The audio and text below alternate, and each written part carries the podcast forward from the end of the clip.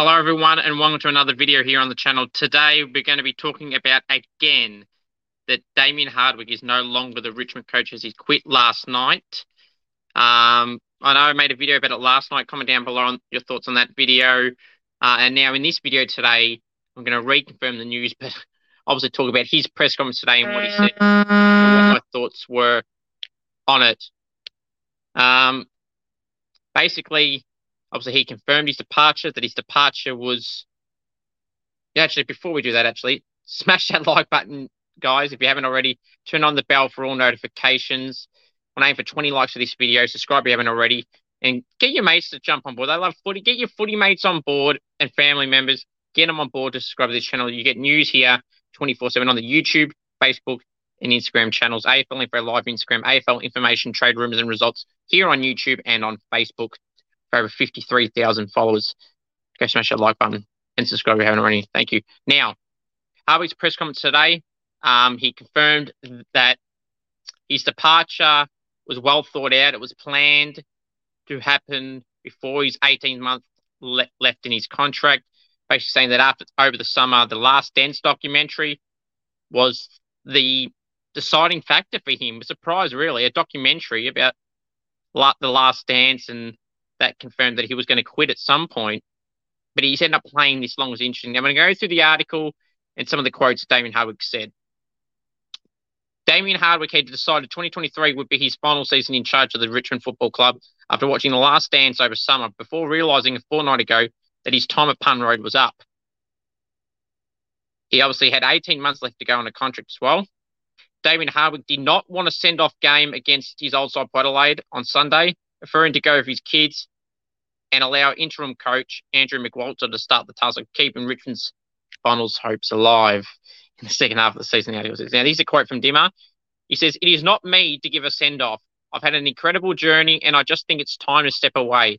I'm actually looking forward to sitting down and watching the game with my kids, just to sit there and see what it's like, really.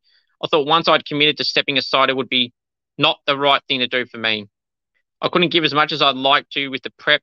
It's a really important game for our footy club. I still think this is place to challenge. It is much bigger than one man. We've got a playing list that is capable of doing some great things." Hardwick also added, he explained how the seed was planted in his head while watching the iconic, this is quoted, iconic ESPN series on Michael Jordan's and the Chicago Bulls over the preseason before becoming clearer in his mind over the last couple of weeks. This is Damien again. "It is just all became a little bit too much for me. It was one of those sort of things where I sort of made a decision that I wasn't going to be the coach of Richmond next year. Made the fatal mistake of watching The Last Dance at some stage over the summer and thought, well, it may have been, but once that part of the equation started to slip away, I started to question myself. As soon as I started asking the question, I started to understand what the answer was going to be. The best thing for myself was to step aside. If I couldn't give 100%, there was no way I was going to coach this footy club. It gives this footy club the best opportunity to find the next coach." Hardwick says he was also conscious of not overstaying his welcome and he described the club as the love of his life. He also says, "In all honesty, I would rather leave too early than leave too late.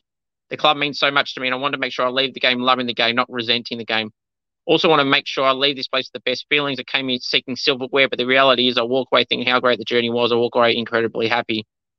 He also added that he contemplated resigning after the win over Geelong in round 9 and knew on Saturday night that his time was up, regardless of the results. So it had nothing to do with Essendon and Essendon fans. The club, inside the club, apparently knew that something was up when on Saturday night after the game, they start planning for the week's game, and he didn't immediately start planning for it at all. Hardwick departs as Richmond's longest-serving coach, having coached 307 games since taking over the role for the 2010 season. Now, will Hardwick coach again? Here's the message here. Hardwick said it would take some time to reset and refresh before contemplating returning to the coach's box in the future, looking at options far and wide to recuperate. He says here, and I quote, "I'm just looking forward to a break. It's been an incredible journey for 13 or 14 years, but it is very consuming. The job as an AFL club coach is very, very tough. Don't get me wrong, I love it to death. But the fact of the matter is I just need a break, and I'm looking forward to that." Now, what do I think of all this? I feel he may coach again. The Gold Coast job has been up in the air still for Stewie. I feel bad for Stewie, but this could be an opportunity for Hardwick. If he wants to go there, I think Gold Coast will depart with Dewey. With Ken, what's going to happen with Ken? Does he want to coach his old club, Port Adelaide, that he played at? Timmer, that is. Then was Hardwick. What happens to Hinkley? The power going terrific. It's just something they need to keep an eye out on. Guys, what do you think of this news? Who's going to be the new coach of Richmond? Interim coach Andrew McQualter for the rest of the home and away season. Will they go for an untried coach like McQualter, depending on how he goes? Will they go for a Brett Ratten if Clarko comes back? Like, what do you guys think they're going to do? Sound off in the comment section below. The Carlton job as well. Gold Coast, the Port job. Even Melbourne job, Simon Goodwin to a degree, for the following years. So just one to keep an eye on there. Thank you for watching this video. Please subscribe if you haven't already. Turn on the bell for all notifications. Till the next video, guys. Have a good one and take care.